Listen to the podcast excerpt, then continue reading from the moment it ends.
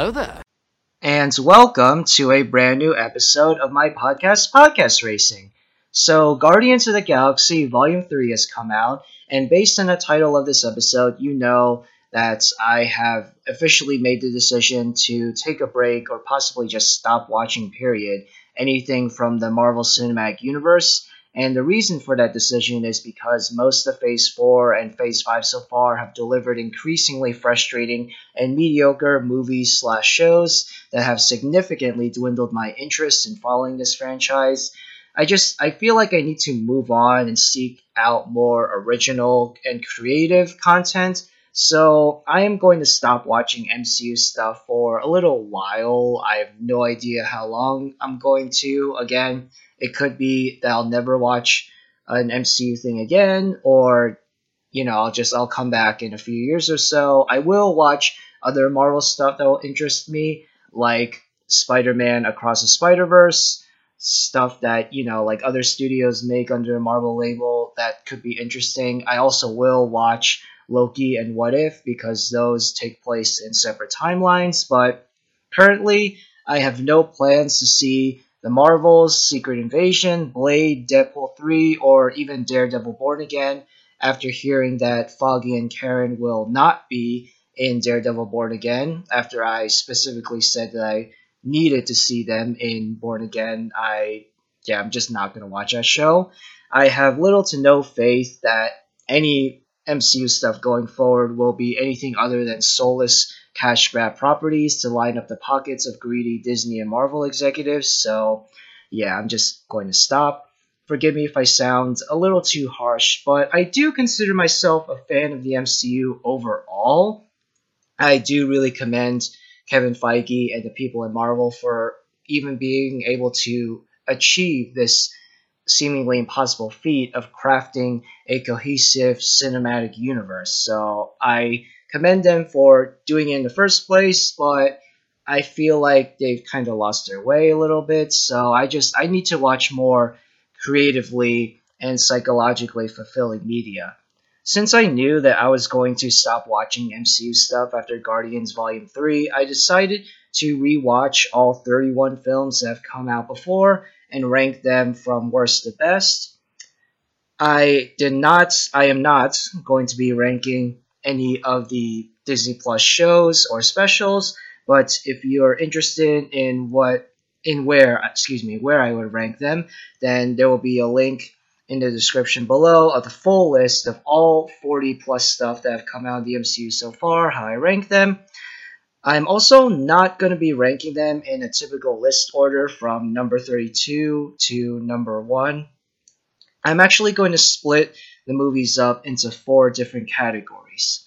The four categories that I'm listing them into are called Banish Them, which are films that are absolutely horrible, just never want to think about again, never want to see again. Not for me, films that I didn't really enjoy, but I can see why other people would like them, and they do have at least a few good stuff in them that they that the filmmakers were able to pull off well. Rewatchable category will be films that I really enjoy and will gladly watch again. Maybe not like all the time, but you know, just if I'm over at a friend's house and they want to say that they want to rewatch this certain M C U movie, then I'll be like, yeah, sure. And in the last category, I have decided to lovingly call Martin Scorsese. And the reason why I'm calling the highest category Martin Scorsese is because in this category, the movies here are special to me. I will always love them and do consider them to be true thought-provoking cinema and not just simple theme park ride movies as Scorsese claims all the Marvel movies to be. I am going to be talking about all these movies by myself today. And I previously did say that I was never going to make another episode of Podcast Racing by myself, but considering that we're dealing with thirty-two whole movies here, I felt like this one I need to do by myself, but this is going to be the last time that I'm ever going to make a podcast episode by myself. Everything going forward will be with other people. It's just more fun to talk about a whole variety of topics with other people, especially people who might not fully agree with me. Alright, well, that's a long enough intro. Let's delve into these thirty-two movies. Alright, let's start off with the first category, Banish Them. These are the movies that I personally really, really don't like. These are among my least favorite superhero movies of all time. I never want to see these movies again, and I never even want to think about them again. So, I know I said in the intro that I wasn't going to be traditionally ranking them, but I have to get my least favorite M C U movies out of the way first. And unfortunately, both of them are Thor movies. Thor: The Dark World and Thor: Love and Thunder. Both of these movies I despise, but for very different reasons. Thor: The Dark World had an infamously troubled production, and so and what I'm about to say might sound harsh. You know, you might say like, oh, you know, you what's you gotta forgive this movie, you know, like it's not its fault. You know, like I usually, I don't like to put like real life stuff into account, usually, when it comes into the quality of a movie. You know, sometimes, depending on the context of the real-life situation, I can make an exception, but, you know, it's not like anyone severely got hurt or, you know, anyone died, you know, making the the, the Thor Love and Thunder, sorry, Thor The Dark World.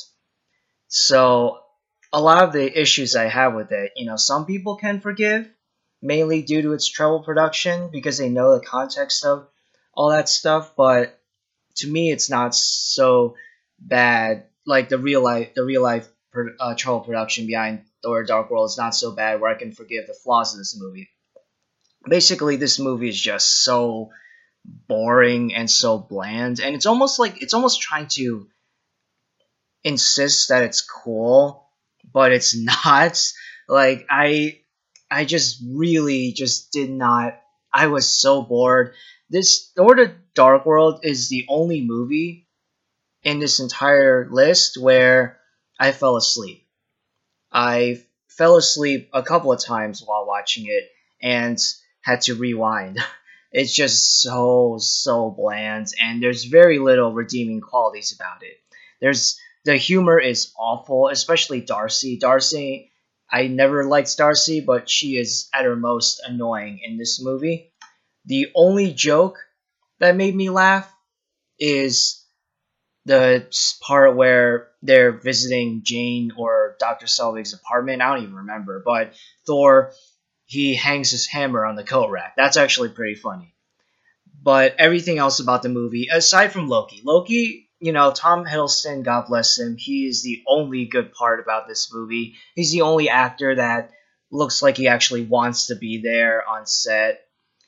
Poor Idris Elba. Idris Elba, in an interview, he said that a few months ago I was doing the, playing Nelson Mandela, and now I'm in a stupid green screen room hanging on the side of some spaceship.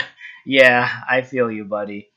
Oh, man. But, and unfortunately, things would not get better for that actor or that character, even in later movies. But I just...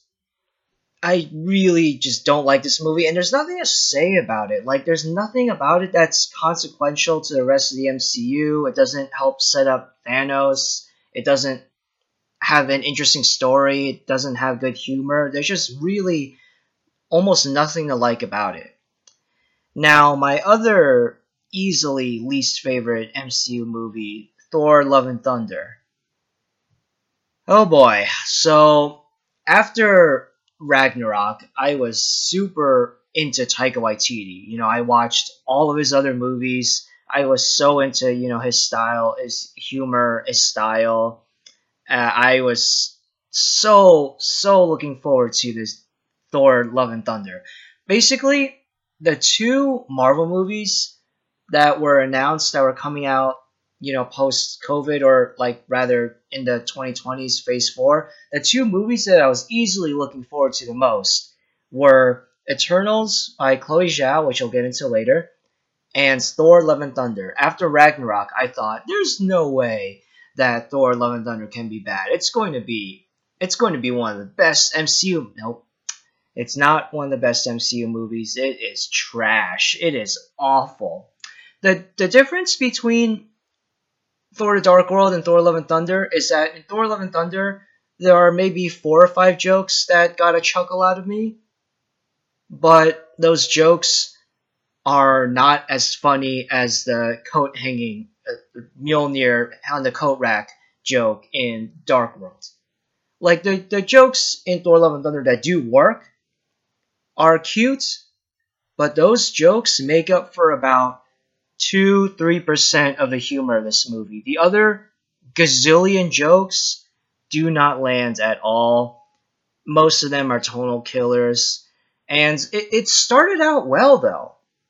This movie, it that, that beginning scene with Gore, his daughter dying, and then him, you know, like, wielding the Necromancer and vowing to kill all gods, aside from some dodgy C G I and bad editing, that scene was great. Christian Bale was really bringing his all.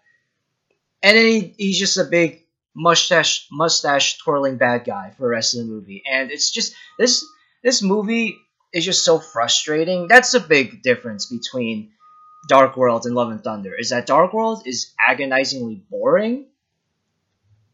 Love and Thunder is frustratingly frustrating. It's just so annoying. It's so aggressive in how irritating it is and how I get angry watching it. I'm like, just how was this script approved? Like, how was the C G I approved? I mean, and that's a flaw even for some of the good M C U movies from Phase four, is that the C G I in all of them are bad at times. Like, ugh. But, yeah, just, just there's so many things wrong with Love and Thunder, and I can't decide. I can't decide which I dislike more, Dark World or Love and Thunder. Both movies do not portray Thor very well. Both movies I never want to think about again. Both movies are my least favorite, but I can't decide which one is worse, and I really don't want to do a tie right now. So I'm going to have to decide right now which one is my objective, or not objective, subjective, least favorite Marvel Cinematic Universe movie. I initially thought that I would rather feel just any feeling than no feelings. Basically, with Dark World, I feel nothing while watching a movie except for annoyance whenever Darcy is on screen. But with Love and Thunder, I feel anger. I feel frustrated. And usually, usually I prefer, like, if I'm going to compare two bad movies, I prefer the movie that makes me feel something, even if that feeling is anger, over feeling just hollow, feeling empty after watching it. But I think this will be the exception. I think that Love and Thunder is my least favorite M C U movie, but a very close second is Dark World.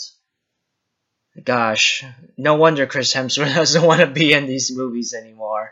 Oh, wham. But I do hope he's doing well, though, you know, with his uh, Alzheimer's, potential Alzheimer's diagnosis and all that. But uh, moving on from Thor to Snore, Eternals. That was really bad transition. Okay, so I mentioned before that Eternals, along with Thor: Love and Thunder, was my most anticipated M C U movie from Phase four. I love Nomadland. I love the writer. I really like all of Chloe Zhao's movies that I've seen, basically. I think she's a great director. So what happens? Even when I first watched this movie, I, re- I vividly remember watching this movie, going into the theater. I had read the Rotten Tomatoes reviews before, and I saw how bad they were, both from critics and audiences. But I was thinking, okay, maybe I'll like it. You know, maybe the critics are wrong. Unfortunately, I don't think they're wrong. Like, even when I first saw it, I thought it was just okay. I gave it some goodwill, but rewatching it, I was astonished at how bad the acting was. Well, okay, some of them were very good, but I was astonished at how poorly these ex- these interesting concepts are being executed. This movie is conceptually interesting, but I think it's just, the execution was just so flawed. Like, good ideas are sprinkled in, but then just either just disregarded almost immediately, or just it's just a very kindergarten level explanation or delving into these interesting themes. Man, and these characters are so boring. I only like a couple of them.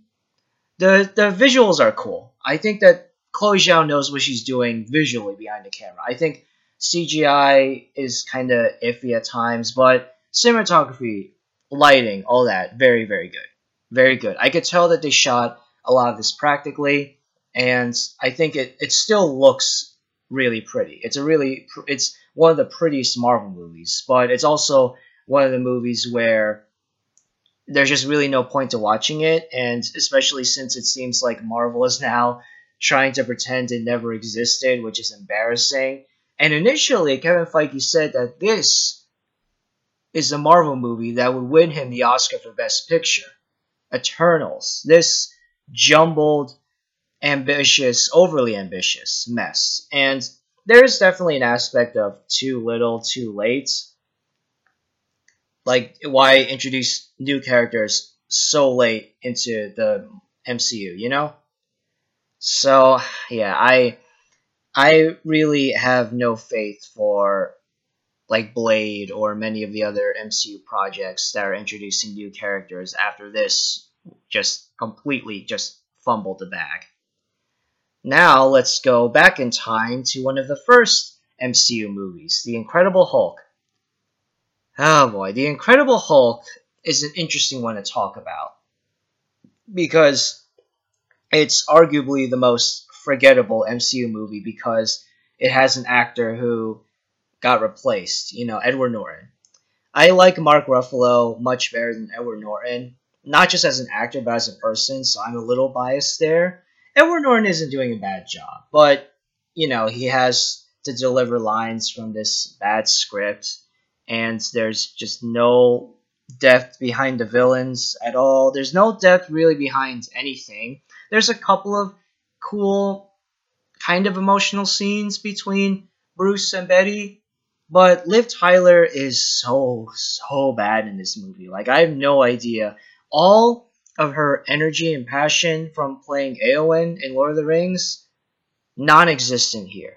Non-existent. I've seen her be good before, but I think even she could tell how bad the script was. This this is just, like, not a good movie. It's it's shot so generically. The C G I is terrible. And I feel a little bad for director Louis Leterrier. I think he can deliver good work. You know, like, as we obviously seen with that canceled uh, Dark Crystal show that was on Netflix. Oh, I wish that wasn't canceled. That was so good.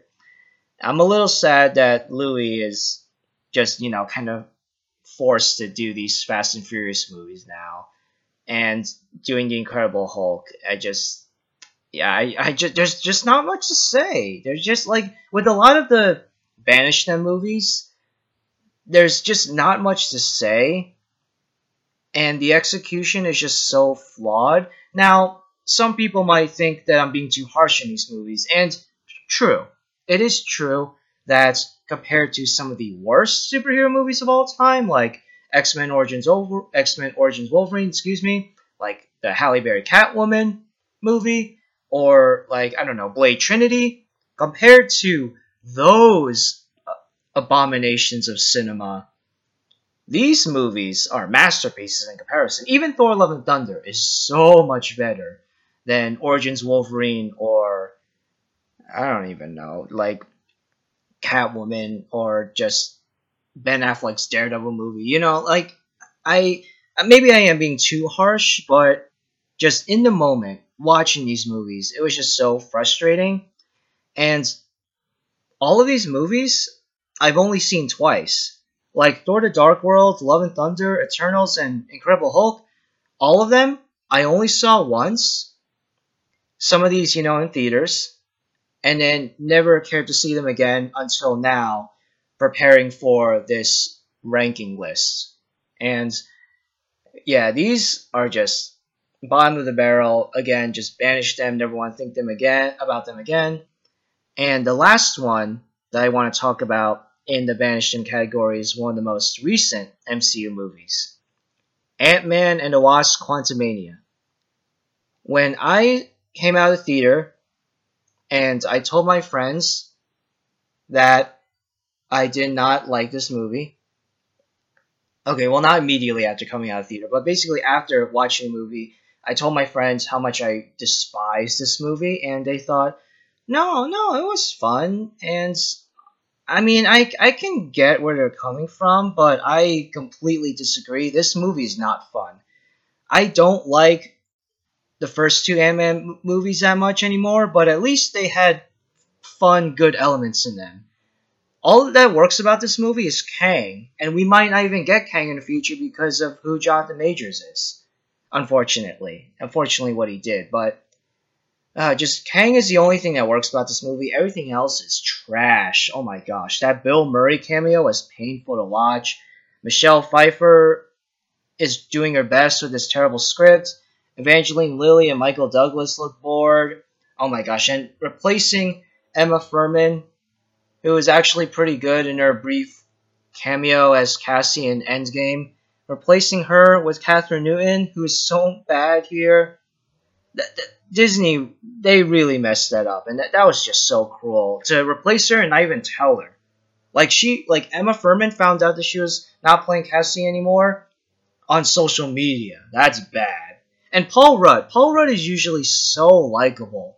Like, he makes the creepy incest romance subplot in Clueless work because he's just so charming and he's so likable. But here, he's just, he's he's a jerk. He's a huge a-hole. And this is the only Ant-Man movie where Paul Rudd did not receive screenwriting credit or he didn't contribute to the script. And yeah, it, it, it makes a lot of, it makes a lot of sense why he's so unlikable here. I just... Man, like, I have friends who say, you know, oh, like, this movie, you know, it wasn't that bad. It was fun. And I'm, I just, I did not have fun watching it. I, I have other friends, too, who have no interest in checking it out. And honestly, I don't blame them. I don't blame them. And all five of these movies, I just never want to think about again. And I am more than happy to move on to the next category. Oh, man. Alright, so moving on to the category of Not For Me.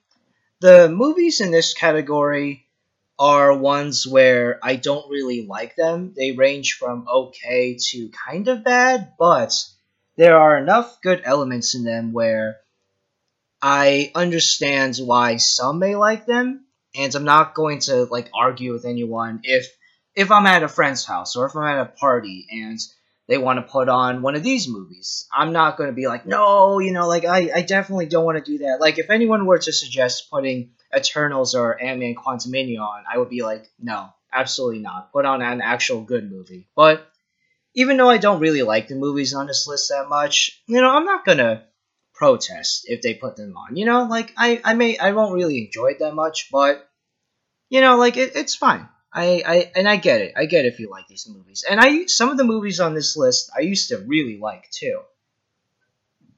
But I'm let's start. I'm gonna go in chronological order here, you know, by release. So let's start with Iron Man two. Iron Man used to be my favorite, my number one M C U movie of all time. And I mean that's kind of not not silly to say, but, but but it used to be my favorite, especially like when the M C U first happened. I mean, there wasn't much competition. I mean, what else? You had the Edward Norton Incredible Hulk movie, yeah. but but I remember back in two thousand eight, I really really loved that first Iron Man movie, and I was excited to check out Iron Man two. I was like, ooh, what's gonna happen? Dumb stuff. Dumb stuff happens, basically. Yeah, this is a movie where, similar to the Banish Them category, nothing of huge consequence to the overall M C U happens, and as a standalone story, it doesn't really work either. It's just kind of a jumbled mess. There's too much going on. Gwyneth Paltrow is at her most annoying in this movie. Scarlett Johansson is there just to be eye candy, and it's kind of gross and misogynistic. Jon Favreau put uh, I put in a scene of himself wrestling a security guard, and it's shot and edited so poorly. Justin Theroux is a great actor, but I don't know if he's the best screenwriter. I'm I'm I'm sorry. Yeah, he wrote the script for this movie, and it's a bad script. But I do still like Robert Downey Junior That scene on the in the race where he, you know, like puts on the Iron Man suit, and at first it's a briefcase, but then he puts it on, and you know it, it grows and stuff. It's cool. Mickey Rourke is pretty bad, you know, with this terrible Russian accent. Sam Rockwell, similar to Paul Rudd being so unlikable in Ant-Man Quantumania, Sam Rockwell is so annoying and unlikable here. Don Cheadle is a suitable replacement. He's certainly a better actor than Terrence Howard. He may not have as good chemistry with Robert Downey Junior as Terrence Howard did, but he is a better actor, in my opinion. Just Iron Man two, it's it's just whatever. I, I just it's one of those movies where individual scenes I will check out again, like that part at the end where Tony and Rhodes are, you know, fighting, destroying all of the, you know, Mickey Rourke's suits is kind of cool. The raceway scene is cool. Paul Bettany, when Paul Bettany, strangely, just as Jarvis, works for me a lot better in this one than in the other movies. Even as Vision, he, I don't know, just like his delivery, it's just so charming to me. I can't really explain it. Iron Man two is just, eh. Thor, the first Thor movie, is just as well. You know, it's a decent, fine, bland, average origin story for a bland average character who wouldn't get interesting until Ragnarok. The stuff on Asgard is cliched but kind of cool, you know, very obviously has its, you know, Shakespearean influences, you know, with Kenneth Branagh directing it, but once he gets to Earth, the movie gets significantly less interesting, and we have to deal with boring Natalie Portman, bored Stellan Skarsgård, and annoying Darcy. Oh my gosh, Darcy. Darcy is probably one of my least favorite characters in the M C U. She just annoys me so much. Thor works when Tom Hiddleston is being his amazing, beautiful self on screen. Chris Hemsworth isn't that bad here, but he wouldn't get better. He, he, he the quality of his performance depends on the quality of the script. The better the script, the better he will be. Unfortunately, not just with Thor, but with all of his performances, uh, he's just he, he's fine, and the movie is fine. I they don't really, I don't really feel anything for the Frost Giants potentially dying because they don't really show them. They mostly just show them as evil, and so at the end when Thor saves them, I don't really like feel anything because like I'm thinking like he's trying so hard to save a race that was killing him. And like I feel like that they could have set that up better. You know, set that up better where even the Frost Giants deserve, you know, to live, you know, despite all the atrocities they st- they've done. I feel like that could have been set up better, but whatever. It's just a whatever movie. And Idris Elba as Heimdall. Heimdall's a boring character, but Idris Elba, I just... Idris Elba, I always... like, just whatever the quality of his performance is. I feel like he usually brings it, even in bad movies like Dark World. Moving on to probably one of the most divisive movies in the M C U, Age of Ultron. I used to really like Age of Ultron, actually.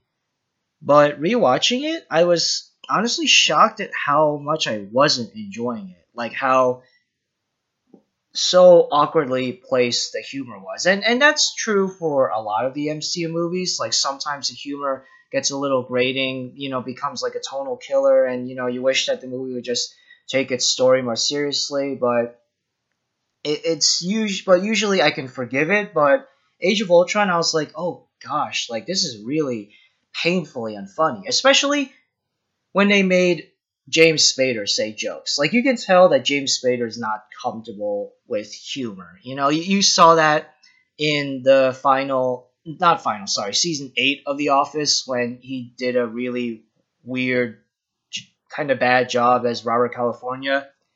And here, like, whenever he's supposed to be just a, you know, ooh, big bad, you know, bad guy, he's, you know, he's good. But when he has to say, like, jokes, it's kind of cringy. Yeah, and this movie also, I also completely forgot that this movie sets up Wakanda. And I think it's interesting, a little strange that they go to Wakanda, but there's no mention at all about anything that would show up in Black Panther. That that's uh, that that's just a little strange to me. Like, I know that, you know, they had, didn't have that fully set up yet, but like, it's just weird going when they go to Wakanda. They're just, you know, in a port. They're just in a city, and it like it looks nothing like how the amazing, beautiful production design that we would get in Black Panther later. But and whatever. But yeah, Age of Ultron is not a very good movie, but I do like Iron Man and, you know, and the Hulkbuster armor fighting Hulk. The Black Widow and Hulk storyline, actually, I used to defend that. I used to work for me, but now I yeah I I, I get it now. Like, it, it doesn't doesn't work. It's too abrupt. It hasn't been set up at all in previous movies. It just feels too forced. Hawkeye, you know, giving Hawkeye a family definitely helped him to, you know, become a bit more of a compelling character. You know, he was always just kind of boring before, but, you know, like, giving him a family, and especially making his wife Linda Cardellini, you know, that that helps to make him more interesting by giving him an attractive wife. Oh, gosh. But, yeah, Age of Ultron, there's just, I feel like despite how heavily sets up the Infinity Stones and introduces Wanda and Vision, who I would end up really liking later thanks to their show WandaVision. But yeah, just this movie, it just doesn't work. You and this movie basically just has some cool moments, but mainly is a movie that just sets up better stuff later on. And another movie that I used to actually really, really like is Ant-Man. Ant-Man, I used to find this movie so funny, so entertaining, but rewatch, I rewatched this with my family in preparation for Quantumania, and I was shocked at how annoying, this is going to sound blasphemous, but Luis, Michael Peña's Luis got on my nerves much more often than I remember, like watching this again with my family. I was like, wait, isn't Luis supposed to be like one of the best parts of the movie? Like, why is he not funny? The villain, of course, is dumb, just generic evil bad guy, and it's it's it was weird. It's weird to see. There there's that there was that new movie, uh, Are You There God? It's Me Margaret, and it's it's funny to see how bad the girl, Cassie's daughter, you know, as like a six and eight year old, or however old she was when filming the Ant-Man movies, she's so like bad. And, you know, like, and you could say, oh, you know, child actor, you know, like, no, there are good child actors out there, so that's not an excuse. But she's so bad in that movie. And then just a few years later in Are You There God? It's Me Margaret, she's great. that I that, that that's just a little, I mean, obvi- I mean, you could, you know, you could say like, well, yeah, obviously, you know, Act, child actor, you know, gets better as they get older. But I've seen the opposite, actually. Like like Jaden Smith. Jaden Smith was really good as a kid in some performances, but just as he gets older, he just got, got worse to me. But yeah, anyway, I don't I don't even know why I brought that up. But but Ant-Man, yeah, just I mean I I brought that up because what else is there to talk about? Uh, the visuals look cool, like when he shrinks down. I feel like that they could have actually utilized that more by having him shrink down in more like ordinary places instead of having this kind of generic heist movie, but whatever. I never really got into Evangeline Lilly's Wasp. She just just meh, very boring character. But Ant-Man is just fine. It's just fine. It's definitely the best Ant-Man movie, nowhere near as bad as Ant-Man and the Wasp. Ant-Man and the Wasp has many of the same flaws as the first Ant-Man movie, but there are also things about it that does significantly worse. The humor is worse. Ghost is just, like, they try to give her a compelling, deep, you know, emotional backstory, but I just, I feel nothing for that character, I'm sorry. I really, they wasted Walton Goggins, Goggins, sorry, Walton Goggins in this movie. He is so underutilized and not good in this movie, and uh, I I think that's a shame because I love Walton Goggins, but Goggins, sorry, oh my gosh, but yeah, yeah, just the Ant-Man movies, just not really for me anymore. I, and I also never really loved Ant-Man and the Wasp to begin with, and especially at the end when they bring back, you know, Michelle Pfeiffer's character, Janet, from the Quantum Realm, and then she just saves Ghost. That, that that was just a dumb cop-out. Alright, moving on now to the Doctor Strange duology. Doctor Strange, yeah, both of these movies I just thought were fine when I first watched them. And then watching them again, I'm like, yeah, they're fine. They're fine. I will say, Multiverse of Madness, thanks to Sam Raimi directing it, he got, you know, to input, you know, he had a lot more input on the camera work, at least. Yeah, the script is messy, but, you know, he did the best they could. And he was able to add in some, you know, nice spice with, you know, like the cool visuals. And uh, Doctor Strange has cool visuals as well, but the camera work isn't nearly as inventive. And it's much more of a cliche, you know, kind of origin, superhero origin story kind of movie. I do like at the end, though. Doctor Strange is ultimately better than Multiverse of Madness because that third act where he, you know, does that time loop to trick Dormammu, that's really cool. I really like that a lot. And Multiverse of Madness doesn't have anything that that's, that is that cool to me personally. Yeah, so I, yeah, these movies, yeah, they're just, they're just fine. And I have, I have a friend who's a big Doctor Strange fan, and I understand why, but Benedict Cumberbatch with an American accent never worked for me quite as well as him, you know, when he just talking his natural British accent, you know, when he, in his performances. I feel like his American accent is kind of holding him back a little. Like, he's so concerned about doing a convincing American accent that, you know, like, when he has to be really emotional, he can't fully bring it because he's more, you know, his body or his mind or whatever is more focused on, okay, you need to make sure your American accent doesn't slip. But yeah, Doctor Strange move duology is fine. If they make a third one, I don't care. I just, I, I'm sorry. I just, I don't care. I do think that the next movie on this list is overhated, though. I don't really like it. In fact, I think it's kind of a bad movie, but some people say that this is the worst movie that the M C U has ever done, and I disagree. Captain Marvel has some redeeming qualities. When Carol is on Earth and she interacts with Nick Fury, that stuff is actually kind of cute, very charming. The Kree stuff I couldn't care less about. Even watching it for the first time, it was obvious from the start that Jude Law, there was something with him. You know, like he was going to turn out to be a bad guy or, you know, betray her. Like, I, I always kind of saw that coming. Brie Larson is a good actress, but I feel like the character is not really very well written. And I feel like the character being so stoic and, you know, oh, serious, kind of holds Brie Larson back. So she can't fully give a compelling performance because the character is written to be, you know, kind of repressed emotionally. But she does smile. You know, I remember those memes back in the day where in the Captain Marvel trailer, you know, they these dummies C G I'd, you know, added a C G I smile on her face.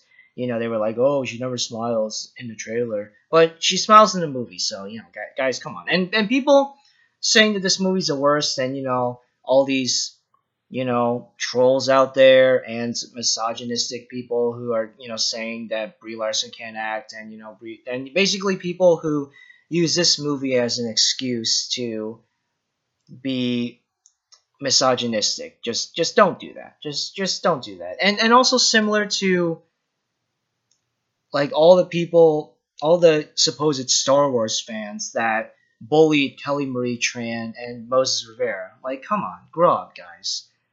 Like, you can dislike the character, the characters all you want. Like, Captain Marvel is not, Carol Danvers is not a very interesting character, but leave Brie Larson out of this. Like, don't insult her just because you don't like the character. Don't insult Kelly Marie Tran just because you didn't like Rose from Last Jedi. Same with Moses Rivera for Reva from Obi-Wan. I really don't like Reva from Obi-Wan, but that's not Moses' fault. That was just the bad script she was given. And she did the best that she could with it. Okay, moving on to another female-led movie that I I wish it was better. I actually, it, it, except for her first appearance in the M C U, I actually really like Black Widow. I feel like she got much more interesting as the films went along. Like, she didn't, she wasn't just, you know, like, eye candy like she was in that first, like, that second Iron Man movie, her first appearance. But, like, later on, she got more interesting. Even in, like, the Avengers movies. Yeah, like, Joss Whedon did some questionable stuff, but I, like, I, I think Black Widow definitely got a lot more interesting as a character, but releasing her solo movie after she died in Endgame is just, it's too late. It's just too late. And this movie was a mess. I like Florence Pugh, and I like David Harbour. Rachel Weisz is just wasted in this movie, and I'm not even sure what kind of performance he was even trying to give. I like the, I like, you know, the whole, like, you know, family, di- the dynamic of, oh, you know, like, they were a real family, but, you know, like, they still cared about each other and stuff. Like, that's interesting on paper, but it just wasn't really delved into that much. And the action, oh, this Black Widow easily has some of the worst action in all of the M C U. It looks really rough at times. And that really dumb moment of Florence Pugh saying, "This was fun," and Scarlett being like, "No," and then Florence Pugh, like, slamming the staff into that machine thing and her flying back from the explosion. Oh, gosh.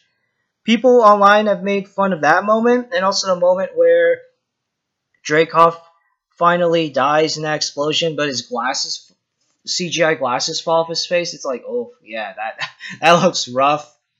Uh, Taskmaster doesn't bother me. Like, a lot of people hated that twist with Taskmaster because of how different it was from the comics, and I don't, I don't hate it.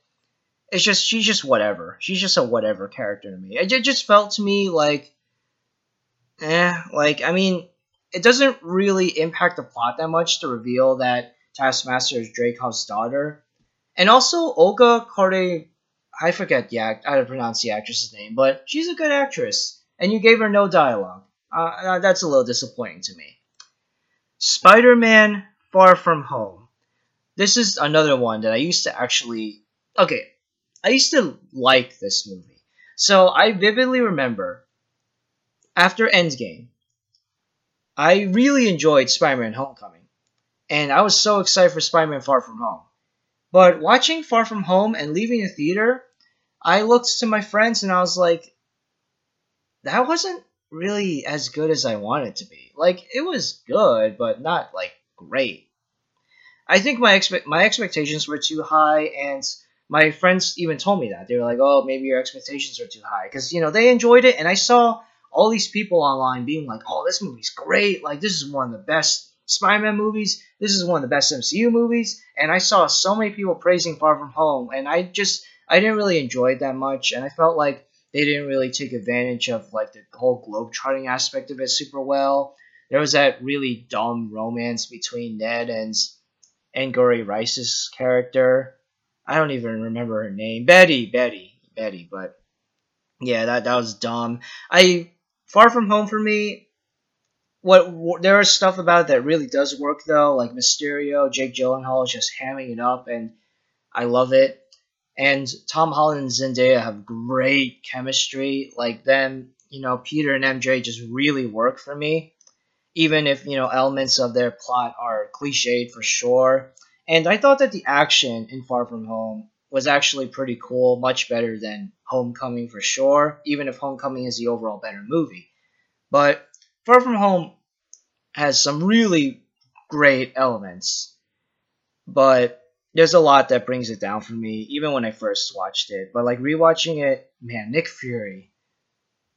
Oh, boy, yeah, Nick Fury is just so dumb in this movie. And, and you know, like, I know he's revealed to be a Skrull later, but just, like, he went to space, and he didn't even tell, like, he brought down the Skrull to, yeah, I, I don't know, just, that, just, Nick Fury, I just did not like, even if it was a Skrull, like, the fact that, you know, Nick Fury, we even thought it was Nick Fury in the first place, and, you know, he did all that dumb stuff. I like the character less now. And last but not least, in the not-for-me category, is Shang-Chi.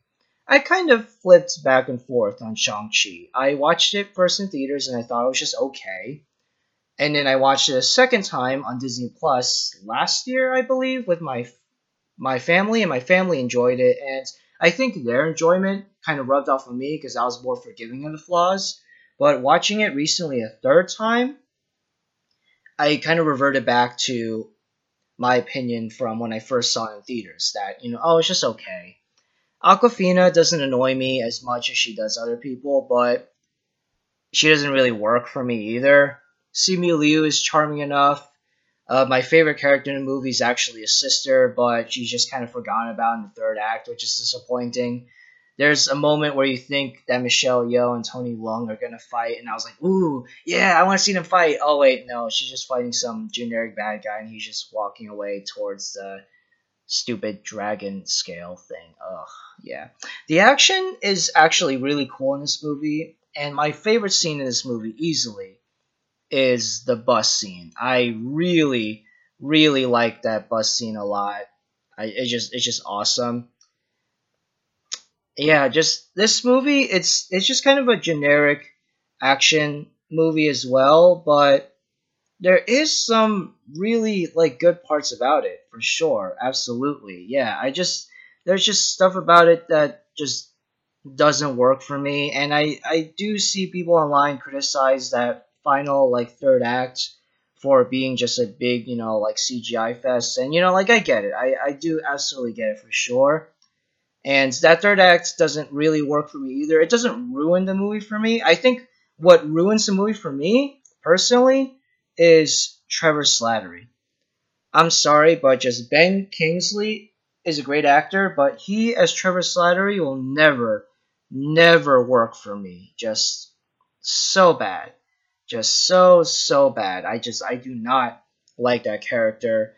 And we'll, we'll get more into him later, but he brings down the movie a lot for me. I think the movie's actually pretty funny at times with Awkwafina, but whenever Trevor Slattery, that that stupid moment where he's like, oh, I watched Planet of the Apes, and I was so impressed by how those monkeys could act, and Shang-Chi is like, you thought that the monkeys were, like, acting? You thought that those are actual monkeys? And it's like, that, that, that was stupid. That was just really dumb.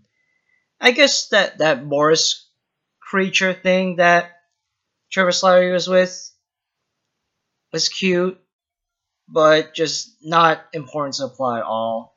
I with these movies, I prefer characters, cute characters that actually have a purpose to be there, other than just to be the cute character. But yeah, Shang-Chi is fine. I I think out of all of the not for me, not out of all the not for me movies, Shang-Chi is probably the best one. Yeah, but yeah, Shang-Chi, it, it could have been great. It could have been great. I think Destin Daniel Cretton is a great director, but I think out of all the movies I've seen of him, this is definitely the weakest one. But yeah, that's it for the not-for-me movies. Now we're finally getting into the good stuff. The movies in this next category, rewatchable, now these movies I really enjoy, and the, the flaws might bring it down a little bit, but I will always be happy to check them out. Okay, so from here on out, I like, or really like, all of the movies that I'm going to mention. All of these movies, to me, are extremely enjoyable and I will always be in the mood to watch them. Whenever a friend suggests, oh, hey, you want to watch one of these movies? Yeah, absolutely. And just like with the not-for-me category, I'm going to mention these in mostly release order. So first off, let's start with Captain America, the First Avenger. Captain America, the First Avenger, I remember when I first watched it back in twenty eleven, I thought, eh, it's just, it's, it's fine. I really liked, though, the character of Steve Rogers. Steve Rogers is still one of my favorite characters in the M C U. I really like Captain America and that scene where he jumps on the grenade in the camp. He's willing to sacrifice himself. And then that foreshadows later where he, you know, drives the plane with the bombs into the ice. And, you know, he has to sacrifice himself and give up going to that dance with Peggy. That's good stuff. And then at the end when he actually survives and he's seventy years into the future and then Nick Fury asks him, asks him if he's going to be okay, and then he responds with, yeah, I just, I had a date. And then I cut to black. Oh, so good. So good. I But I thought that it was just okay, because I felt like that there were too many montages, and it kind of stuck to the tropes of being a generic superhero origin story a little bit too close. And a lot of those flaws still are there, but after watching so many, like, generic or just poorly made M C U, not just M C U movies, but movies in general. I think like the style, even if the story sticks to a lot of these generic tropes and cliches a lot of times, like the filmmaking style, like Joe Johnston is a good director. Like he knows what he's doing. So I, I enjoyed Captain America the First Avenger a lot more. It's still my least favorite Captain America movie for sure, but it just worked for me a lot better. I, I just, I really liked it. Now, Captain America Civil War. Captain America Civil War is an interesting one for me because this, along with Iron Man, the first Iron Man, used to be one of my favorite M C U movies. I used to love this movie, but I also, I realized though, rewatching it, that I haven't actually seen it since twenty seventeen or whenever it came out on D V D. I haven't seen it since, and I, I, I was rewatching it, and I thought, huh, there's a lot of this that works, but there's also a lot that doesn't quite hold up. I used to really like Baron Zemo as a villain, but rewatching it, he's not quite as crafty or compelling as I initially thought it was. Like, when I first saw this movie, I thought it was so cool that the main bad guy was just an ordinary guy. I thought that that was so interesting, but I don't know, rewatching it, it kind of, like, him just being an ordinary bad guy kind of makes our heroes look a bit weaker and a bit, like, dumber in a way.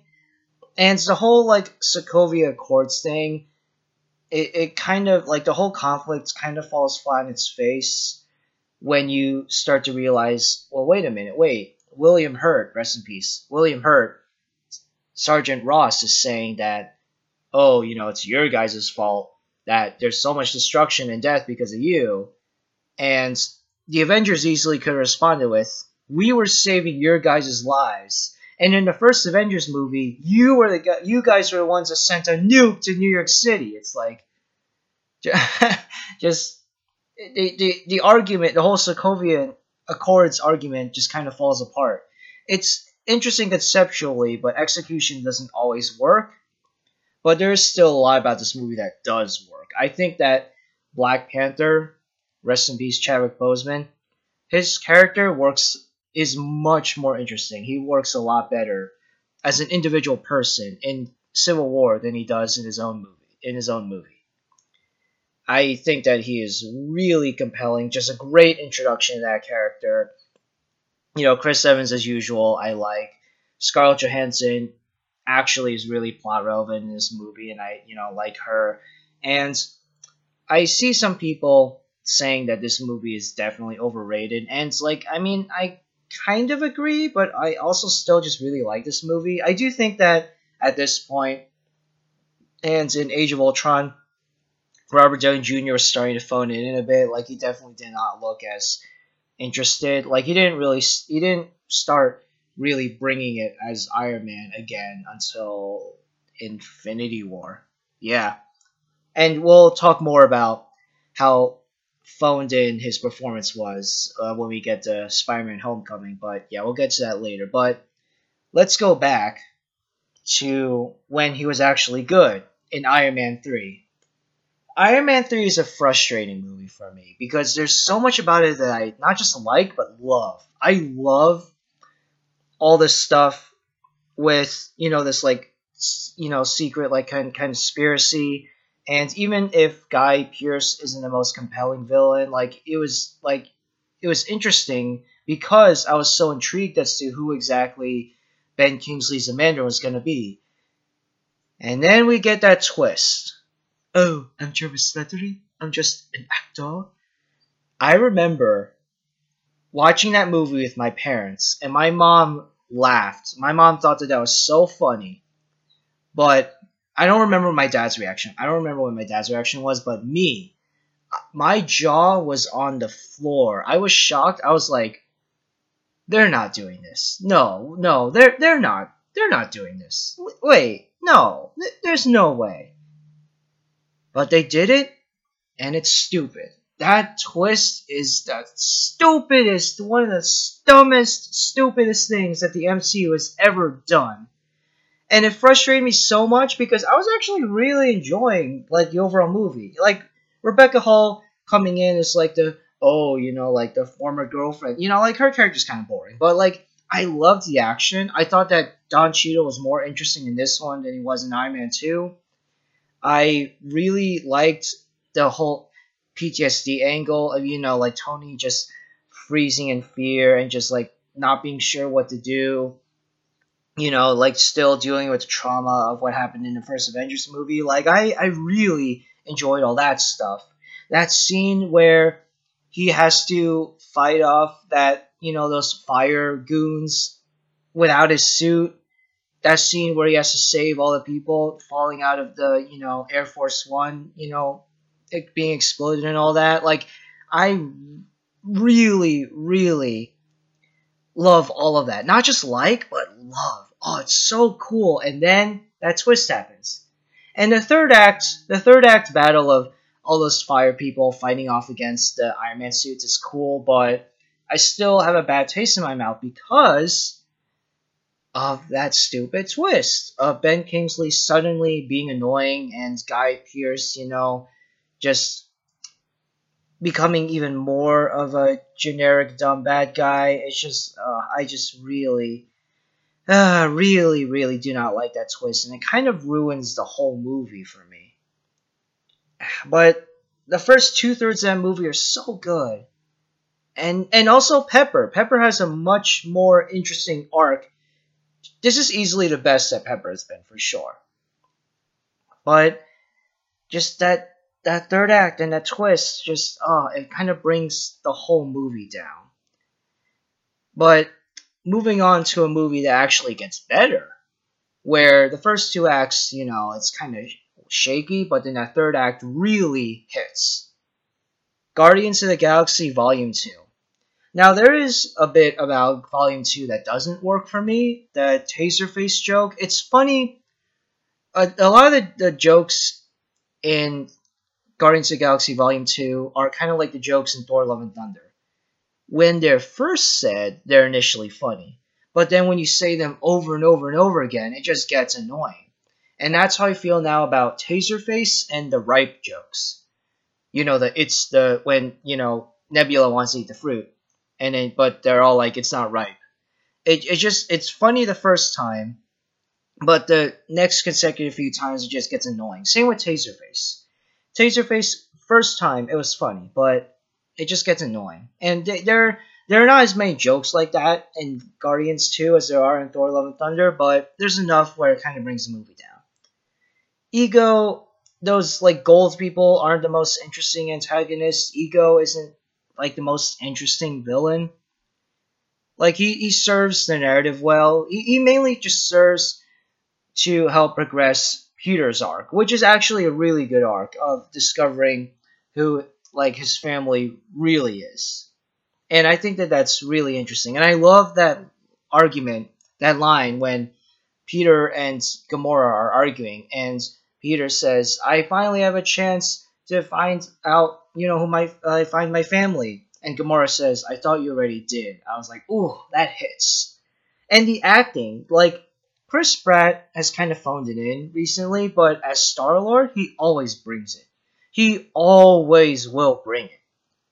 I really like Guardians of the Galaxy Volume two overall, but the first hour and a half or so, it's kind of shaky, but that third act, that third act really brings everything around. And man, like, I was watching this movie alone in my room, but I actually cheered when Star the Chain by Fleetwood Mac was playing and Star-Lord started beating up his dad, saying, you shouldn't have killed my mom and destroyed my Walkman, and then just starts beating him up. Oh, that's so satisfying.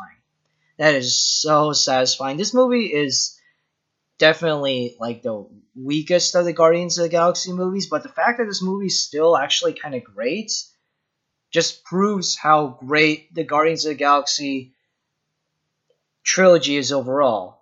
And yes, I do mean the trilogy. That is kind of a spoiler for how I feel about Guardians Volume three, but we'll get into that later. Now, moving on to Another, the other uh, twenty seventeen, actually no, sorry, there's two, there were three twenty seventeen M C U movies, wow, but uh, moving on to the other one, Spider-Man Homecoming. Now, ever since Spider-Man Homecoming has come, has come out, some people have started clowning on the movie's, like, strange, almost, like, too reliant connections to Iron Man, you know, like, oh, like, this version of Peter, Tom Holland's version of Peter Parker, you know, needs, like, Iron Man or needs, like, a mentor figure in order to, you know, be Spider-Man. And, and yeah, I, I, I really like in Homecoming when it's just a simple, like, teen coming-of-age story or, like, you know, like, Spider-Man is on his own. Like, I really like the third act of this movie because he doesn't have that, you know, the Tony Stark suit or tech, and I, I think that that's the point. That's the point of the story, but still, like, those first two acts, it's a little bit shaky, and it doesn't help that Robert Downey Junior is really phoning it in at this point. Like, he looks like he's not even trying as Tony anymore. Like, Robert Downey Junior re- just looks bored. He looks like he just wants out of this franchise, but yeah, I just, I... I like this movie overall because it is, you know, I just, I find it endearing, you know, Peter being an actual kid, being played by an actual, like, young, younger person in this movie.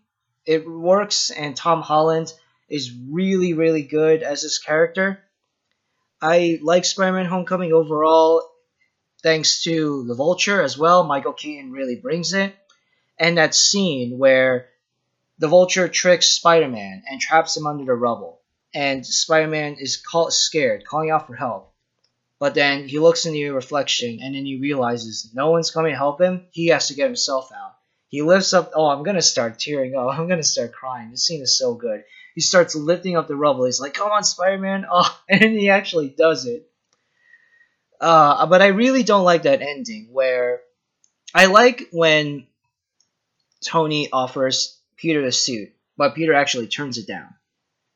And that, that cameo from Gwyneth Paltrow was kind of silly, but I really don't like the very end of the movie where Tony gives Peter the suit anyway, and then Aunt May is like, what the fuck? I don't like that. I don't I don't like that. I, I just wish that for the rest of the Tom Holland trilogy that he was just in a regular suit. Like, I'm fine with him, you know, and I'm fine with him getting a Tony... you know, special Tony-built suit again in Infinity War, but, like, for the other movies, he just he should have just had a regular, you know, hand-sewn suit. And he finally did get that in No Way Home, which I will get to later. Like, if you notice a pattern that I'm doing on this podcast is I'm kind of... I am going in release order, but I'm also kind of talking about these movies, like, at once. Like, you know, all the Ant-Man movies at once, all the Spider-Man movies at once, whatever, but I want to hold off on No Way Home for now and talk about the third M C U movie that was released in twenty seventeen, Thor Ragnarok. Thor Ragnarok, which saved Thor. Thor is easily as most interesting in this and Infinity War. Thor Ragnarok is on, like, uh, people nowadays are clowning on Thor Ragnarok for being too funny and, you know, having a very inconsistent tone, but, like, back then, I heard nothing but praise, and I loved it. I think nowadays, some of the jokes, but very few, some of the jokes do kind of kill the tone, and, you know, like, I wish that there were parts of the story where they just took it completely seriously, but then all of a sudden, oh no, here's a joke. I think there are very few jokes like that, but they are unfortunately present. I think overall, though, Taika was able to really balance, though, between the serious and the comedic well. Like that scene where Anthony Hopkins passes away, you know, like the Odin passes away. I actually find that scene really emotional.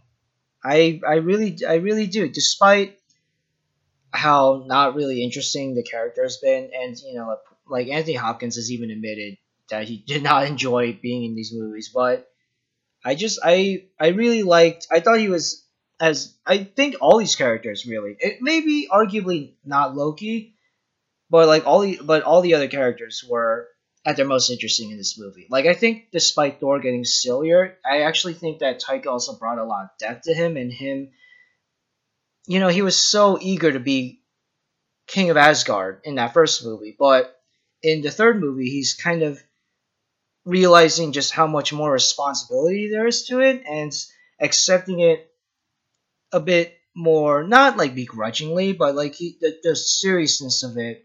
And the fact that his home is gone is, you know, kind of weighing on him more. And then his home and his people would almost be completely destroyed thanks to Thanos and Infinity War. But we'll get into that later. But Thor Ragnarok works for me overall. I really like Tessa Thompson as Valkyrie. I really like Korg. Ugh, Korg is great. At least until Love and Thunder. Oh, boy. Ugh. Alright, I'm going to stop talking about Love and Thunder because that movie, I'm actually getting mad thinking about that movie, but Ragnarok just, it doesn't work for me quite as well as it used to back in twenty seventeen, but it's also not like a disaster, a tonal disaster like I see some people saying it is. Black Panther. Black Panther is...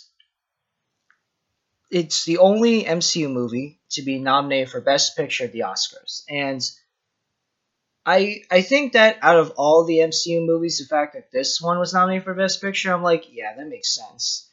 Ryan Coogler did a great job at, you know, make uh, having this really interesting story and bringing in this interesting villain, Killmonger, who's easily one of the best, arguably the best even, M C U villain. I think I like Thanos a little bit more, but Killmonger is definitely the more interesting character. But yeah, just like I really like, you know, like the themes that Coogler is dealing in, and Michael B. Jordan is doing a great job as Killmonger. All the cast, all the cast members are doing a great job. You know, I like Okoye, I like Shuri, I like just the world.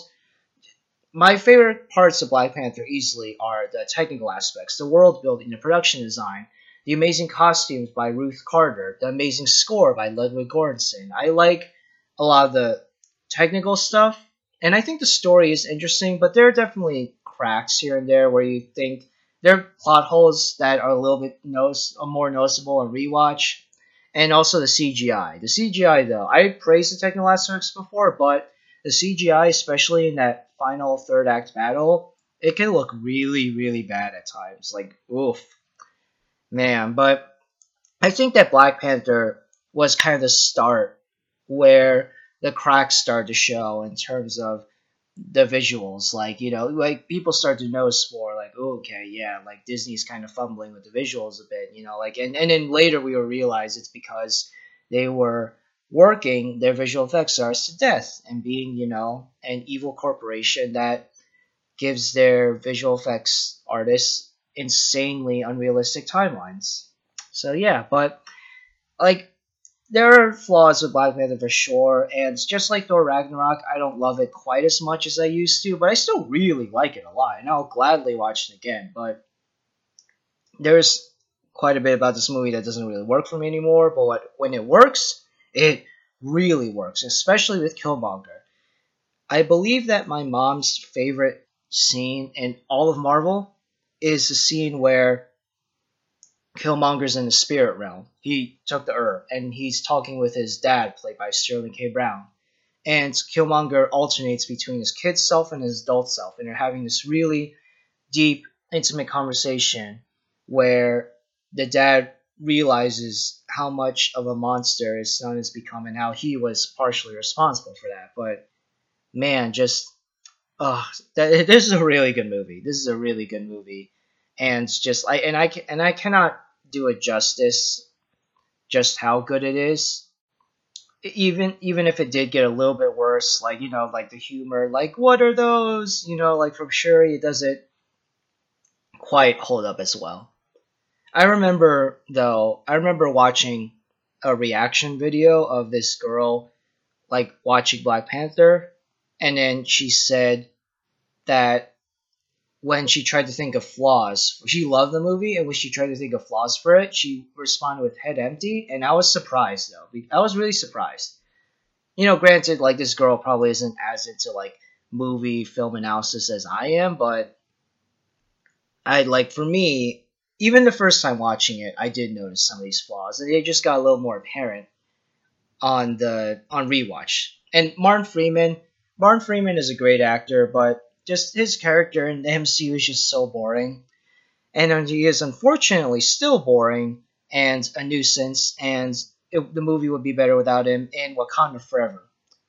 Wakanda Forever was dealt a really bad hand by the unfortunate passing of Chadwick Boseman, but I think that Coogler and company did the best that they could and succeeded for the most part. Like, I, I like that the main character's movie, Shuri, you know, she was similar to Better Call Saul, where in Breaking Bad, Bob Odenkirk's character, Saul Goodman, was the comedic side character, but then he got his own show where, you know, he became a much more interesting main character. At least that's what I hear. I haven't seen Better Call Saul, but that's kind of what happened with Wakanda Forever. I mean, even if it wasn't by choice, I'm glad that Coogler went down that route of having Shuri be the comedic main, uh, comedic side character in the first Black Panther, and in the second Black Panther, she has to really deal with her grief, deal with her trauma, and come to her own and become, you know, take the mantle of Black Panther.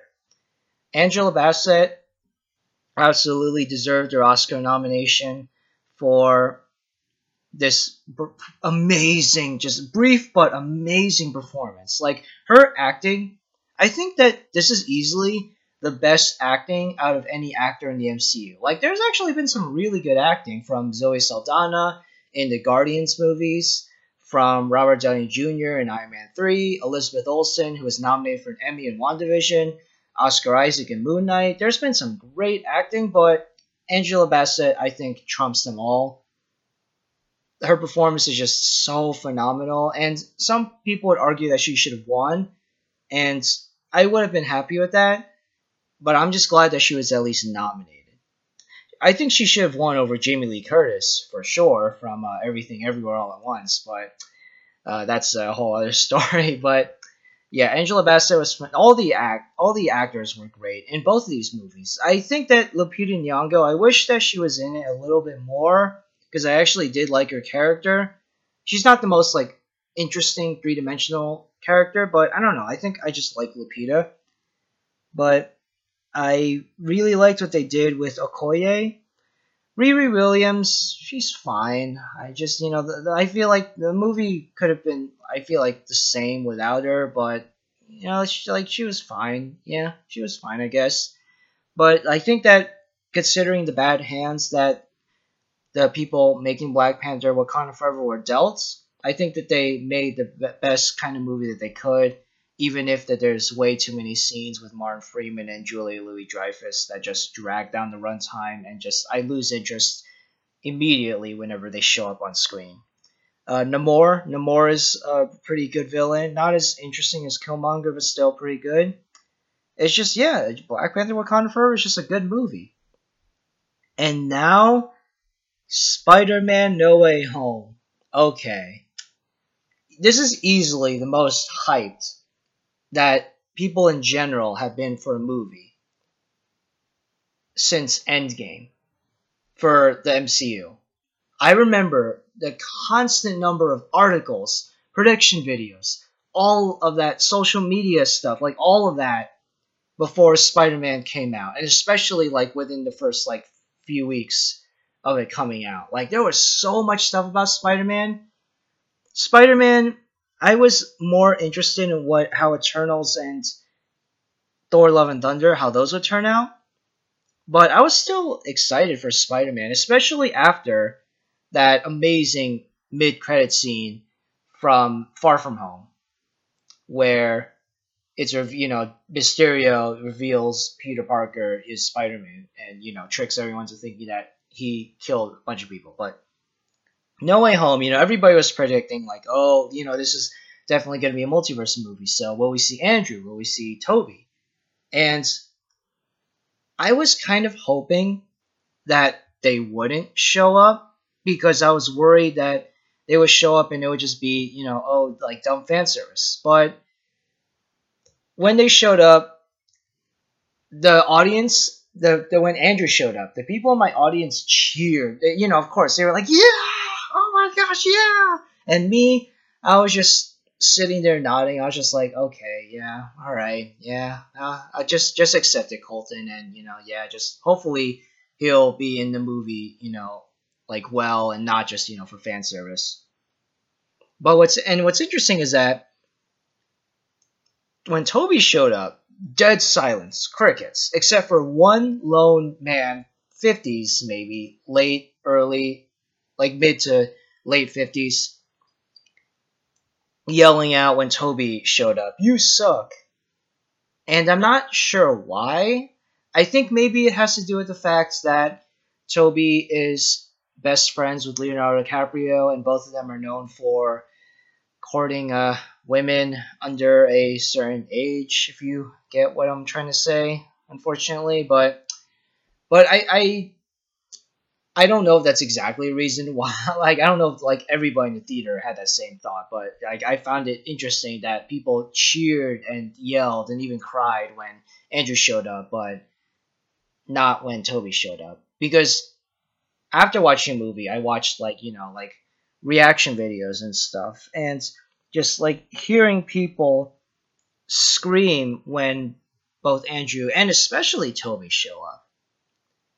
Like, I and I, I thought that that was interesting, that the experience of the re- the people who upload these reaction videos was so different than my experience. But anyway, uh, I thought that the fan service, for the most part, was actually done well. Like, Toby and Andrew actually had a purpose in the story. They weren't just there to be like, oh, hey, remember us from the previous Spider-Man movies? But they actually kind of guided, helped Tom Holland's Peter in a way that was different than how Iron Man helped uh, Iron Man helped Peter, or how Mysterio helped Peter. Well, was tricking him, but still, you know, like, pretending to help him. But I think that how Toby and Andrew were brought in, they they did a good job. I think that the filmmakers were aware that, okay, like, we actually, we can't just have them in for fan service. We actually, like, need to, like, have them, you know, have, give them story relevance. And I, I can tell that the writers of all of the Tom Holland, Peter Parker movies are such obvious fans of Spider-Man. Like, I, I can tell that they are. Not every character needed to be in the movie. I think that you could have cut out Lizard and Sandman and it would have been exactly the same movie, honestly. And, like, the actors Thomas Hayden Church and Rhea Seefans weren't even on set. So, like, yeah, I, I think you could have just cut them out. Aunt May passing away made, I wasn't, like, devastated or anything, because I feel like we didn't really, like, get to know Aunt May that well.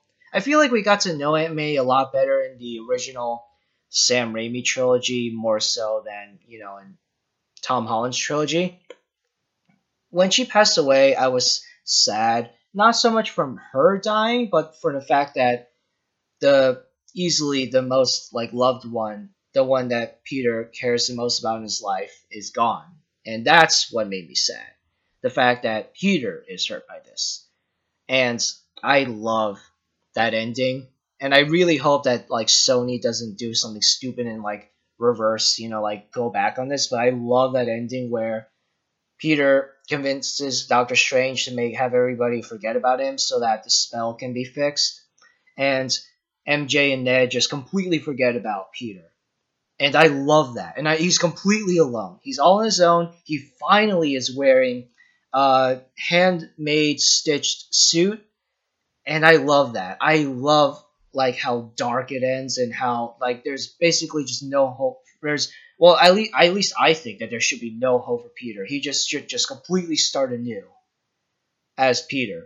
And they shouldn't try to bring Ned or M J back. I would re- I really hope that Sony doesn't try any B S like that. But I love, love that ending. And, uh, you know, I've seen some people say that, similar to some of the other M C U movies, I've seen some people say that No Way Home isn't as good as they thought it was, that, you know, you can really only enjoy it if you're watching it in a crowded theater. And, like, I get where they're coming from, but, like, me watching it at home by myself on my ten or eleven inch tablet, however big it is, watching it at home, I was like, no, this movie still really slaps. Like, this movie's, I, I'm feeling all the feels, or at least most of the feels.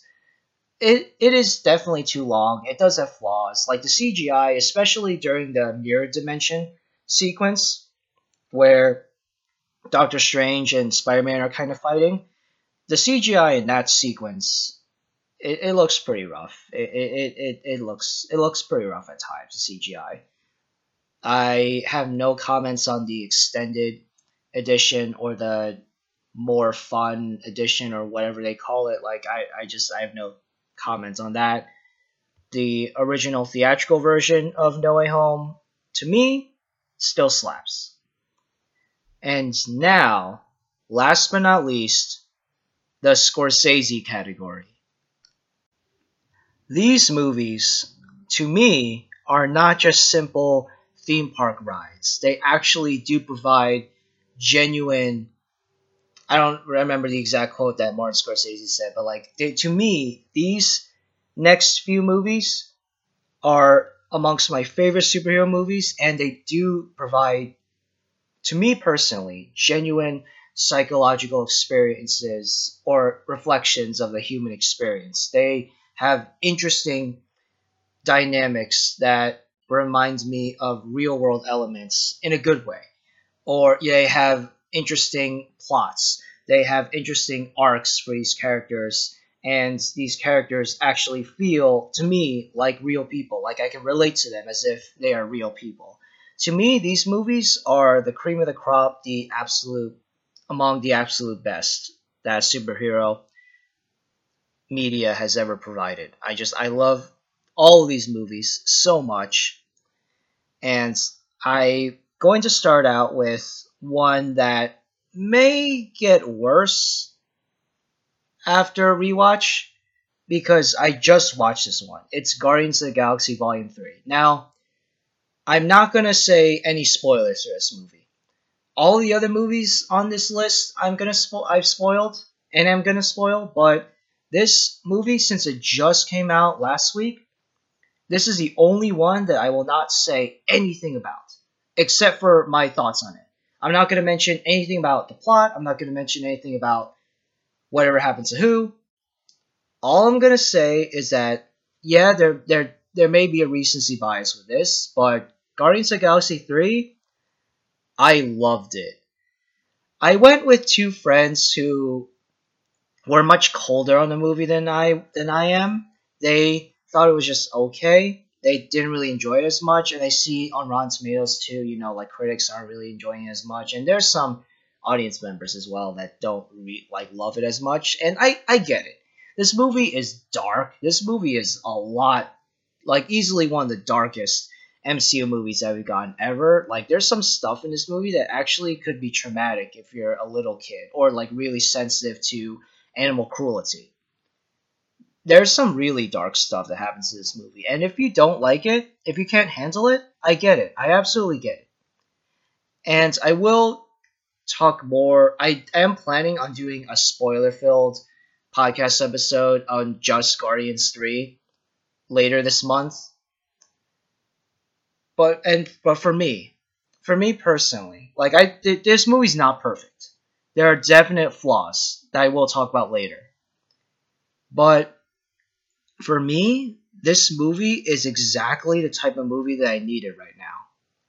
I said in the intro that I've decided to not watch any more M C U movies following this one. I have decided to at least take a break from the M C U for a while. I was really hoping... I was a little worried about the kind of mixed uh, reception to this movie, and I was really hoping that this movie would be, like, even if it's not a perfect movie, it would be the perfect end for me. It would be the perfect end for this fifteen, sixteen year long journey that I've been on with the M C U, and thankfully it was. Again, not a perfect movie, but just I, I, I, cried, I smiled, I cheered, I was just, I this movie was just everything to me, and I'm so happy that Disney rehired James Gunn to finish his iconic trilogy. Guardians of the Galaxy is the most consistently great series of movies focusing on a specific character or group of characters in the whole M C U. Like, I think it's easily the best. Even if there are other movies that are better than Volume two. But Volume three, it may go down in quality late on a rewatch. I don't know, but just after watching it, I'm just like, I'm I'm too happy with it to really take any, any of its flaws super seriously. That's Guardians of the Galaxy Volume three. The first Guardians of the Galaxy, I think, is better. It the It's basically... In terms of just the Guardians of the Galaxy movies, from worst to best, two, three, and then one. That first Guardians of the Galaxy movie, it quite literally changed my life. It changed the way that I view superhero content. That and the other twenty fourteen M C U movie, Winter Soldier. Those two specifically made me take the world and the characters of the M C U more seriously. Like, before, before watching Winter Soldier and Guardians of the Galaxy, of course I was a fan of the M C U, and I was a fan of superhero media in general, but kind of more in a casual way. Like, I didn't really, aside from Tobey Maguire and the original Spider-Man movies he was in, I didn't really view the superhero characters as kind of real people. Like, I couldn't sympathize with them in that level. But all that changed with Winter Soldier, which is much more grounded to me than anything that I've seen a superhero movie do before, and Guardians of the Galaxy, where despite taking place on alien worlds, the interna- interactions between these characters felt more human than anything that I've seen in an M C U movie. Yeah, there were still the tropes of, you know, a lot of jokes, you know, like C G I overabundance in the final third act battle, you know, yeah, there's definitely tropes like that, but Guardians of the Galaxy and Winter Soldier changed the way that I viewed superhero movies forever, and they still remain among my favorite superhero movies of all time. And now, Iron Man. The one that started it all. Like I mentioned before, Iron Man used to be my favorite M C U movie of all time. This used to be number one. And it's not quite there anymore, because you know, some other people on the com- some other people, you know, online have commented that the third act is really dumb. You know, like Jeff Bridges was kind of like, you know, like they, they kind of not ruined his character, but, you know, he's just like, ooh, like I'm a big bad guy in a big, you know, like silver suit now, and I'm going to destroy, kill you all, you know, whatever. And I was much more forgiving of that movie as a kid because as a kid, you know, what I was more concerned about these superhero movies was, oh, just cool, you know, badass action. Nowadays, thanks to, mostly thanks to Winter Soldier and Guardians of the Galaxy, I'm much more concerned with the character dynamics and interesting plots. of these movie of superhero, not just superhero movies, movies in general. But like, you know, back then with superhero movies, like, you know, like I didn't care if the plot wasn't as great if I still saw some cool action. And Iron Man, Iron Man still really holds up in its plot in the first two acts, but that third act does kind of drop the ball a bit by having action that goes on a little bit too long and it's just a little bit too goofy. And that third act, kind of fumbling the ball, is the reason why Iron Man is not my favorite M C U movie anymore, but as an overall film, I still love it. I still absolutely love it. Robert Downey, this is a movie that brought out Robert Downey Junior from, you know, not obscurity, but, you know, like he had a lot of like legal troubles and all that, and this is the movie that kind of saved him and saved his career, and I think that that's great. I think that he really deserves it because it seems like he really did turn his life around, and he's, he's just like Tony Stark is, I'm not sure if he's my favorite character in the M C U anymore, but he's definitely like top three. Like he and Steve, yeah, he and Steve are top three. My number one might be one of the Guardians, but no, actually, I take that back. Tony Stark is still my favorite character in the M C U. I just, I love this character so much, and that's thanks to Jon Favreau, Robert Downey Junior, Marvel, and just this movie in general. Just fantastic, fantastic movie. Still one of my favorites, even if it's not my number one favorite anymore. And last but not least, let's talk about the Avengers movies. I already talked about how Age of Ultron is kind of a huge mess now, even if it does have some redeeming qualities, but the other three Avengers movies. So, that first Avengers movie felt like a huge event. It, like, I remember talking about with my friends about how cool it was going to be to see Iron Man, Captain America, Thor, you know, all these different characters from these different movies coming together.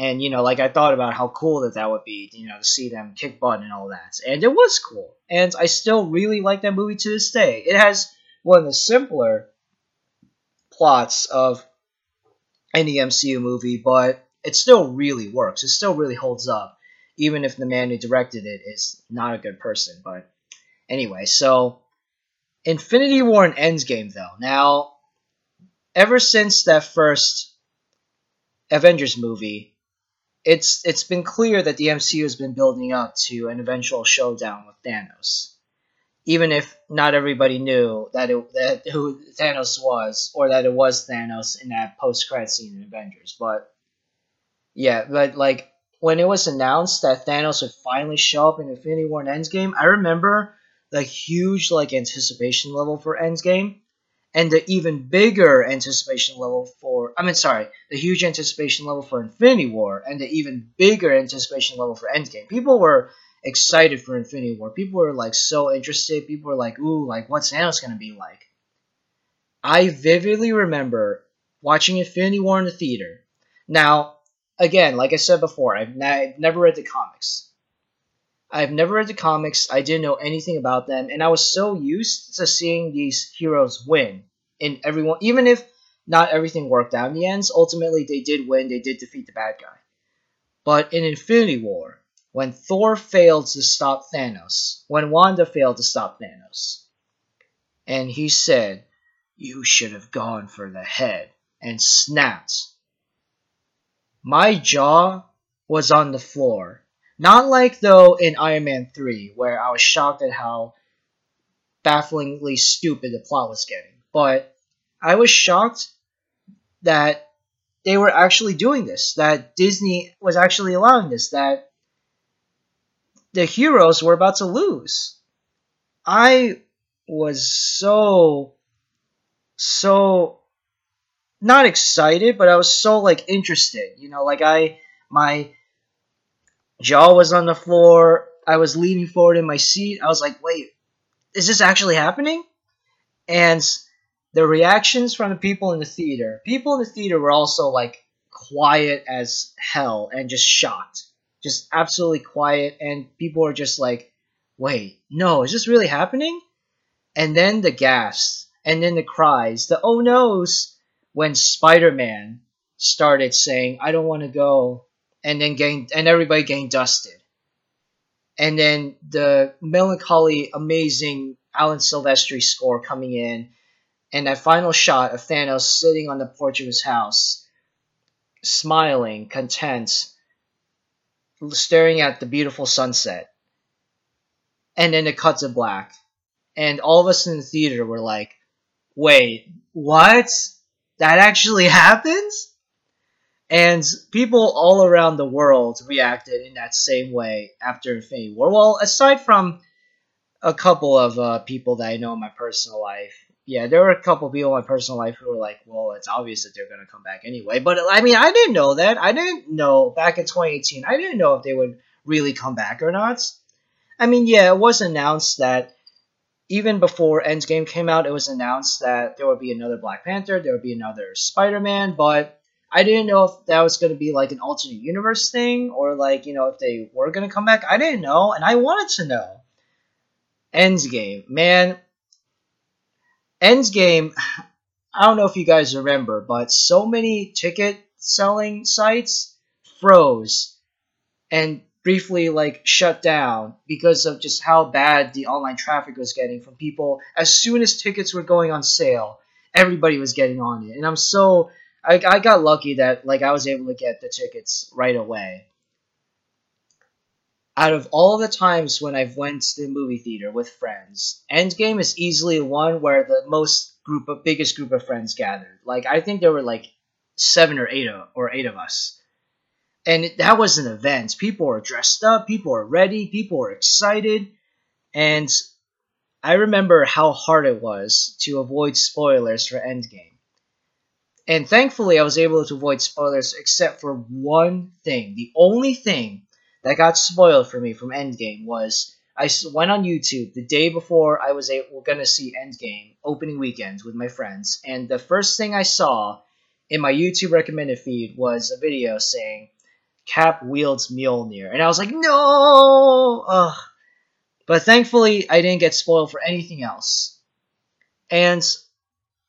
just like how I mentioned that right now, Guardians three is kind of the perfect movie that I needed in terms of my farewell to the M C U. Four years ago, Endgame was a perfect movie that I needed to conclude this arc, the Infinity Saga arc, against Thanos. This movie is not perfect by any means. Endgame, I think, I used to like Endgame more than Infinity War, and now it's kind of reversed.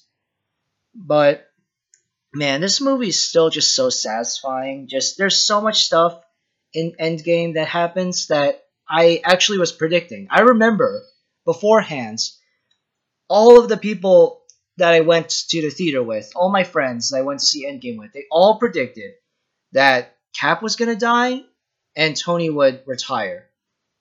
But I said, no, guys, and some of these guys have been on my podcast. I said, no, guys. I think that actually it's going to be the other way around. I think that Iron Man's going to die. I think that Captain America is uh, going to retire somehow. And I didn't know exactly how they would die or retire, but I had a feeling. I was like, well, I wasn't entirely sure, but I thought, ooh, that would be so cool if it did happen this way. And then it did, and I was like, I'm right? And then I realized, wait, oh no, I'm right. Iron Man's about to die, oh no. But the way he died, it was so satisfying from a character arc perspective. You know, him starting out in his first movie being so selfish and arrogant, and then him literally killing himself, basically, to save the entire universe. Him, though, like, grabbing all the stones, and then saying, I am Iron Man, and snapping, ugh, chills down my spine every time I watch this movie. Yeah, the with many of the Marvel movies, I've watched them only once in the theater and then once at home, but with the movies in the Martin Scorsese category, I've watched them numerous times. None of them, I, I don't think any of them I've watched like ten times, like not that often, but enough where I like I love them every time. Like I never get bored of them. Oh, just so good. So, so good. Endgame is so satisfying. I don't care if the Steve, you know, becoming old at the end, like, breaks time travel rules. I just don't care. It's still satisfying to me to see him dance with Peggy. I just, I love this movie, and I just, I, it, it, it made me so happy to back in twenty nineteen to be a fan. And I remember after Endgame came out, I was actually, like, there, I, I heard some people saying that they were, you know, they would be content with Endgame being the final M C U movie. And I thought, no, like, I think Endgame maybe was so good that it set my expectations up too high. I thought, you know, like, I had even higher expectations for Far From Home. I had higher expectations for Black Widow or Phase four. I think maybe Endgame set my expectations up too high. And I think that's why I feel so burned out, kind of jaded now for Marvel, and why I feel like I need to take a break. Yeah, well, that's it. Yeah, that's all my thoughts on the Marvel movies. Man, this is this is this was fun, actually. Even though I'm by myself, this was fun. And I am, even though I am leaving the M C U, I do still consider myself a fan of the M C U. I commend Kevin Feige and Marvel for even being able to pull this feat off, this seemingly impossible feat of being able to craft, create a shared cinematic universe. That should be impossible. And we, we see that it actually is, because we've seen other studios try to do it and fail miserably. But they were able to pull it off. And, like, I'm grateful to these Marvel movies for overall helping me to be able to appreciate superhero media as more than just, you know, simple, fun, harmless entertainment. Like, I, I view many of these characters, I can relate to them on a more personal level, view them as real people. And I will remain a fan of the M C U, even if I'm not going to check out Blade or Deadpool three or Daredevil Born Again or Kang Dynasty or whatever they're making next. Even if I'm not going to watch that stuff, I still will gladly rewatch many of the previous M C U properties, and I'm so glad that I got to end this fifteen-year-long journey with Marvel on a high note with Guardians three, which I will talk about more in a future podcast episode. But yeah, I I guess that's it. I want to thank you guys for listening to another episode of my podcast, Podcast Racing. Uh, I hope all of you guys are doing well, and uh, please let me know what your favorite and least favorite uh, M C U movies are. I'm actually really curious to hear that. Uh, thank you guys again for listening, and I'll see you guys uh, hopefully, uh, definitely soon, actually, because I do have some stuff planned that I will release later this month. So yeah, see you guys soon. Bye. Now this is Podcast Racing.